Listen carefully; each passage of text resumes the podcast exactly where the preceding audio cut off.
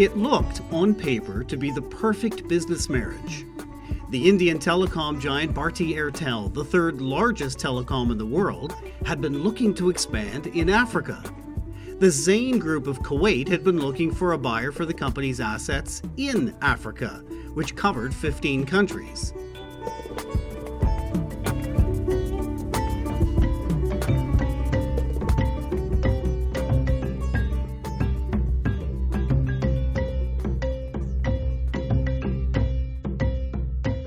When the two announced a deal, the media comments were less than kind. Too expensive, said one. Pained by Zain, said another, as public shares in Bharti plunged 14%. It was a high debt deal, but it also gave the Indian telecom an opportunity to diversify revenues in the underpenetrated African market.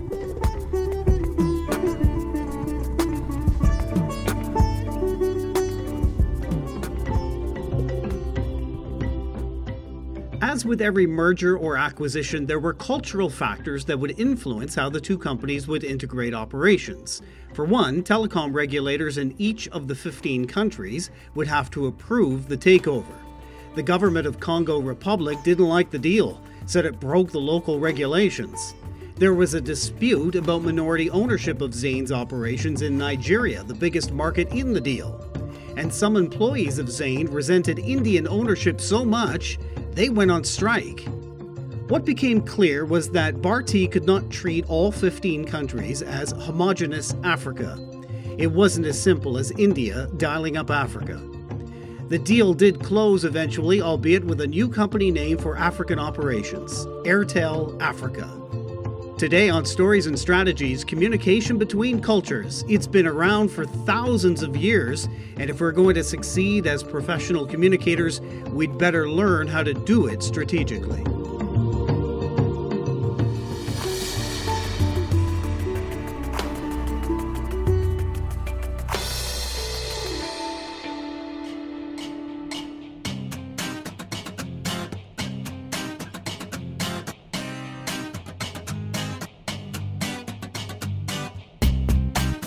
My name is Doug Downs. My guest today is Subhamoy Das. Hi, Subhamoy. Hi, Doug. Great to be on your show.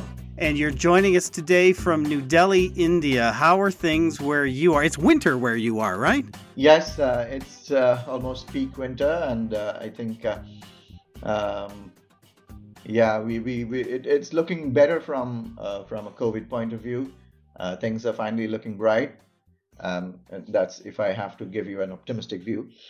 Um, because the third wave of COVID uh, seems to be behind us here in India, um, and I hope we we defeat this virus completely. So as of today, Doug, uh, India has double vaccinated more than half its entire population, um, and um, almost 70% have had at least one dose, uh, and that's roughly 950 million people. That's almost three times the population of the U.S. that that have that have got uh, at least one dose of vaccination. That's fantastic. Here in Canada, and of course in the United States, we have some, you know, the vaccination rates have been, well, good is subjective, but of course there are some who, who are opposed to vaccination. Do you have some of that opinion? Not at all, no. So that's that's a cultural difference, you know. So we'll we'll talk about that more in the show. Uh, how people uh, uh of different cultures are of uh, different individualistic, uh, you know, thoughts and and we'll, we'll, we'll discuss that. Um, you know, where you respect hierarchy, where you respect you know rules and regulations, and there are cultures who who just wants to impose their own and not a believer of you know any anything that is imposed on. Yeah. Well, it's refreshing to hear.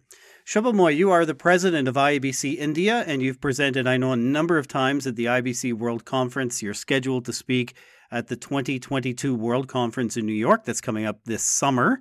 You lead marketing and communications at a global tech and professional services giant in India and have been in the industry now for 24 years, being part of having led global teams in multinational companies such as General Electric, Deloitte, PayPal, and Accenture. You have a postgraduate diploma in communications from the Indian Institute of Mass Communication in New Delhi, a master's in English literature from the University of North Bengal, and have continued to educate yourself further at the Indian Institute of Management in Calcutta. the Indian School of Business, Duke University, and the Swedish Institute in Stockholm, where you studied sustainable business management. Subhamoy, you wrote chapter 14 of the new IABC Guide for Practical Business Communication, the chapter entitled Intercultural Communication in the Workplace. We live in an increasingly digital and therefore shrinking world. I mean, it shrunk. You and I live literally on opposite sides of the globe, and yet we can have a conversation at any time. We can text each other. We can talk by phone just using uh, apps that are available. Well, WhatsApp is the big one um, that's that's available, and yet this concept of intercultural communication, it's not new. In fact, cross cultural communication is probably the foundation of communication when we were in tribes, right?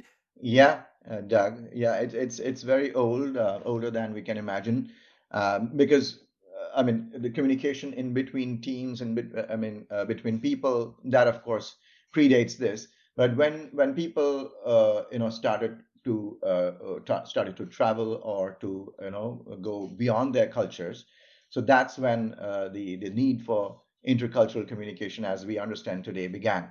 You know, so um, it's been there for thousands of years uh, uh, because people had to learn about other culture cultures and adapt uh, that when entering their new territories. So when we talk of territories, we talk about those rulers who you know went out uh, to invade uh, other lands and annex territories. So um, you've heard of yeah Alexander the Great. That's an example. Chengiz Khan here in in, uh, in the in Asia, they built enormous empires because they appreciated. Um, they were able to do that because they appreciated and assimilated various aspects of different cultures um, as they expanded. Um, and, and, and, and a bad example of that uh, uh, Imperial Japan or, or Nazi Germany. Uh, they failed because they underestimated uh, neighboring cultures and their allies. So let's define what you and I mean by intercultural communication here in 2022. Um, clearly define the differences between national cultures and organizational cultures. Uh, so the term intercultural communication was first used by the American anthropologist Edward Hall, and that this was in 1959. And um, his observation that people of different cultures uh, they communicate and behave in different ways and this led him to differentiate cultures on the basis of how communication is sent and received. So Hall's definition of intercultural communication is very simple. It is communication between persons of different cultures. That's it. So now, uh, if, if, you, if you interpret this in, in the business context, uh, so it's a more relevant definition uh, that, that was uh, on the basis of this with the, the authors Chaney and Martin. Uh, they defined intercultural communication in 2014. This is a much more uh, recent definition, uh, which is communication within and between businesses that involves people from more than one cultures. Very straightforward uh, and very relevant to uh, business. Um, and uh, and and there are other related terms, Doug, that we get confused with. Um, when we talk of intercultural communication. There is uh, something called cross-cultural communication that you have heard. So they are distinct uh, uh, from each other in the sense that while the former, which is uh, intercultural communication, uh, focuses on interaction between two cultures, the latter, which is uh, cross-cultural communication, is more concerned with the comparisons between different cultures. So when you're comparing one culture with the other, uh, cross-cultural communication. That's the prerogative of cross-cultural communication. Um, and, and another related term that you m- may have heard in this context is the inter- international communication. So, um, and that's completely different because uh, we must remember that while uh, international communication can only take place between people from different countries, intercultural communication may also occur within a single nation of different uh, of, of multiple cultures, just like in India or, or maybe the, the United States or the entire Europe. But you know, organizational or business culture is is different because it's essentially a system of the shared values, the beliefs, the attitudes, the uh, rituals and practices uh, that govern how people behave in that particular organization. Uh, this may include uh, the company's uh, expectations, their experiences, ethos, all of these that characterize uh, uh, the company, and, and and and in each company has got a unique personality, as you know.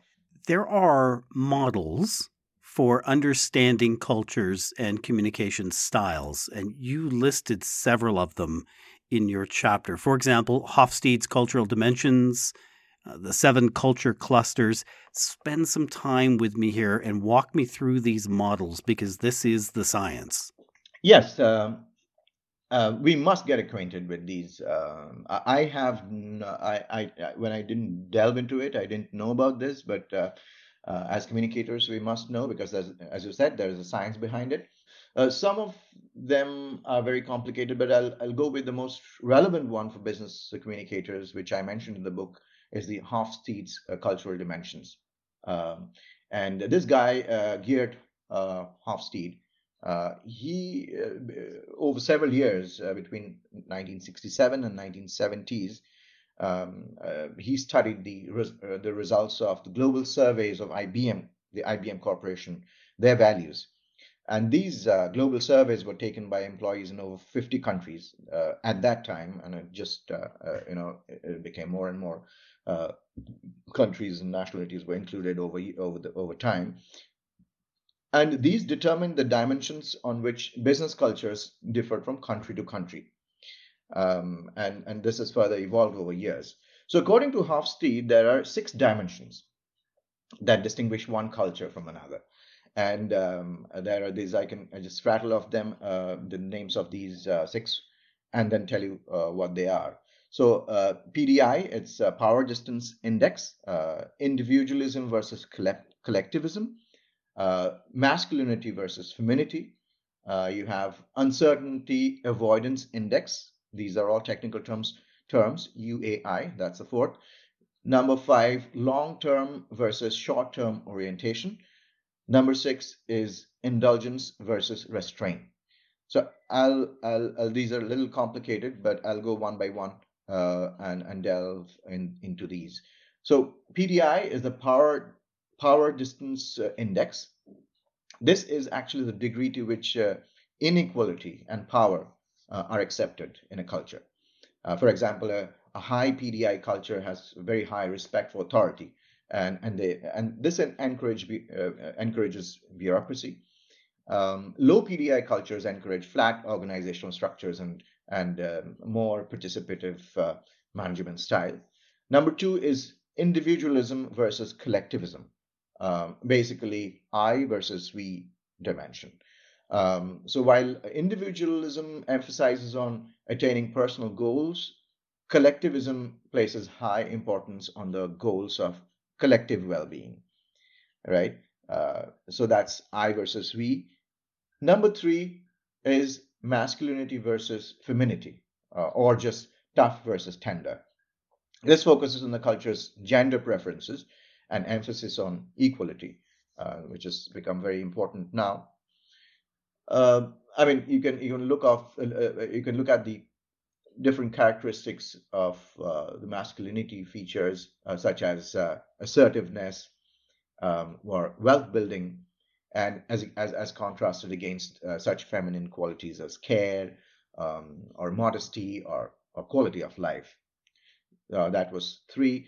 Number four is UAI or Uncertainty Avoidance Index. This measures the degree to which uncertainty is allowed in a culture. Uh, a high UAI culture uh, has low tolerance for ambiguity uh, and so greater uh, uh, and and and, and that's why no risk taking at all but a low UAI culture has high acceptance for the unknown and so better risk taking. Um, that was uncertainty avoidance index. Number five is long term versus short term orientation dimension. So this focuses more, uh, long term focuses more on the future and long term success and uh, lays more importance on patience and persistence, perseverance, all of those. And short-term orientation, uh, those cultures focus on uh, the near future and they want quick results. That was number five. Number six, the last one of these six dimensions is indulgence versus restraint on how cultures can control its need to fulfill desires and impulses. um, like indulgence by that you mean for the maybe love for life or joy of living uh, these are contrasted against uh, suppression of gratification of, of senses you know uh, the and, and that can be achieved through stricter uh, social norms rules and regulations. So that was indulgence versus restraint. Um, and then this was uh, later on uh, simplified over the years. The hofstede you know it developed into a company and then the hofstede insights consultancy came came in and they later on developed seven cultural cluster models uh, uh, and uh, you know uh, they simplified this further into uh, into into clusters, which is comp- uh, competition or competitor cultures. so the competitor cultures are like UK, US, Australia, New Zealand. They're very competitive, so that's competitor culture. Then you have the organizer culture. They follow orders diligently, you know, like Germany. Then there are connected cultures like Dutch and Scandinavians because they believe in openness and transparency uh, than anything else. Uh, then you have the diplomat culture, which is, uh, uh you know, these are the societies that greatly uh, value social, um, uh, individual freedom rather than social, while they also respect hierarchy. examples are Belgium and France. Then you have the reciprocator culture, which is the people in the Middle East, the South Americans, Southeast Asians, even uh, Africans, uh, especially East and West Africa. These people uh, mostly interact by exchanging favors. So they are they belong to this reciprocator culture. the sixth is marathonian cultures like Asian countries, mostly China. they are not fully transparent and often do not reveal um, uh, their, their true objectives. Um, and then the craftsman culture, they are very meticulous um, uh, with details uh, and everything that they do. You can imagine Japan. That's the perhaps the best example of a craftsman culture. Where would you place the North American culture in those seven clusters? I heard your examples. That's basically the competitor culture. Uh, I would I would say U.S., U.K., Canada, Australia, New Zealand most of the uh, you know uh, English speaking countries uh, uh, looks like that's what uh, you know characterizes the competitor culture. Number one. Is that go for India as well? No, I think um, India would go into kind of a reciprocator culture because you know ex- exchanging favors um, and also maybe connected uh, like Scandinavians. A more simplified but generalized approach was suggested by Mijnd Huijser. And this can be uh, really useful for business communicators uh, because it approaches uh, uh, this approach basically characterizes people into four basic groups: uh, the action-oriented people, process-oriented people, task-oriented people, and role-oriented people. So I think this is much simpler to remember. Uh, so, um, especially when you're communicating with people with different cultural orientations, you can remember these four. So, action oriented people, they mostly belong to the Anglo Saxon countries such as England, the United States, um, and uh, they are generally quick with decision making uh, and are driven to success and not afraid to fail. then you have the process oriented people, mainly from Latin America, the Latin American cultures they're more interested in the process than the results, according to uh, Huijser. And um, the, process oriented people are averse to conflicts and they're cautious not to overstep boundaries. Uh, they are uh, comfortable in a hierarchical uh, setup. Um, and uh, number three is task oriented people. They're primarily from, primarily from Europe, especially Northern Europe. They prefer to express their individuality while working for results within a team environment. So they are not intimidated by bosses, uh, you know, uh, and they uh, they are also not very affected by pep talks, or, and they are not hesitant to speak their mind. Uh, so they are the task-oriented people. And then in the last group is the role-oriented people who are mainly from Asian countries um, and some of African countries as well. Uh, and I think India falls under this. Uh, and they make for disciplined employees uh, that are good at uh, working in teams um, and they're possessing a high degree of respect to authority. Uh, they are they're, they're also not comfortable with conflict. So um, I think uh, if if you look at uh, the Indian corporate culture, uh, especially people working in MNCs, it would uh, really fit in in this category. That is absolutely amazing, Subhamoy. In in India, um, having worked w- with Indian colleagues, I know that the North and the South are dramatically different. There's a big cultural difference between northern India and southern India, and I'm sure there are many patchwork quilts um, that diversify it even further. But let's talk the language of communication. The, the, the official language is Hindi. Is Hindi the most spoken language, or is it actually English? Because it seems to me English is awfully dominant in India. Yeah, English is the uh, language for business communication in India. And, and as I said, that uh, there is a divide between north and the south, cultural difference, um, and of course, uh, a lot of difference in language. In the, in the south, we have around four to five different uh, uh, languages in South India. Um, people who uh, don't prefer to use Hindi there, which is supposed to be the national language. Um, and mostly people in the north understand that. In the east and the west, they understand Hindi. But what binds all those people in terms of communication and especially business communication is uh, the lingua franca here, which is uh, English.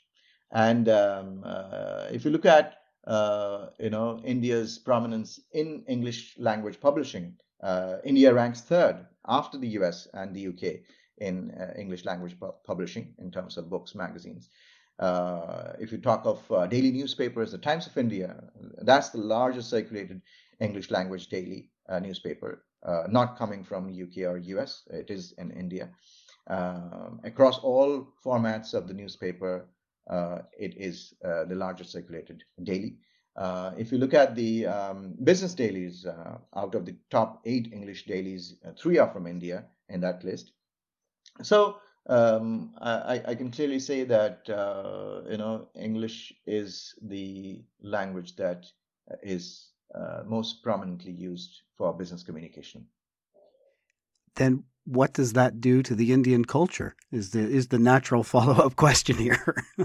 Yeah, I think that's uh, English has been assimilated very well uh, by Indians, uh, and uh, it's it's it's a, it's a natural part uh, of India now. Uh, so we have Indian English, and you know, if you look at the dictionary, you'll find that you know UK English, US English, or you know Indian English. Um, uh, there's, uh, I think, uh, as many number of people in the U.S., U.K., Australia combined that you'll find in India who are spe- who speak English. So I think it, it's it's it's part of Indian culture. I am so glad you and I finally got together. We've been talking about this for months. Uh, thank you so much for your time today, Subhamoy. Thanks, Doug. It's been a pleasure talking to you, and uh, thanks for this opportunity uh, of sharing these insights, uh, very important stuff, uh, uh, which are very clearly overlooked um, because you you used the term while we were talking before about codifying your knowledge. Yes, I think you know th- this discussion has you know thrown some light into that part. Uh, of uh, codifying the knowledge. It's important to understand, uh, you know, some scientific dimensions of the way we work every day. Yeah, it's one thing to feel it, and that's important. It's another thing to consciously know it. Right. Yeah. If you'd like to send a message to my guest, Subhamoy Das, you can email him. It's in the show notes. It's subhamoy.das at gmail.com. He's also in New York uh, this summer at the IABC World Conference.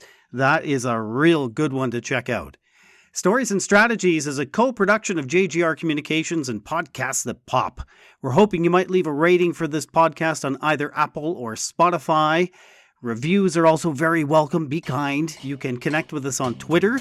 It's at comms underscore podcast. Hey, we're also on Instagram. And more than anything else, if you like this episode, would you do us a favor and tell just one friend? And in light of this episode, tell a friend on the other side of the world.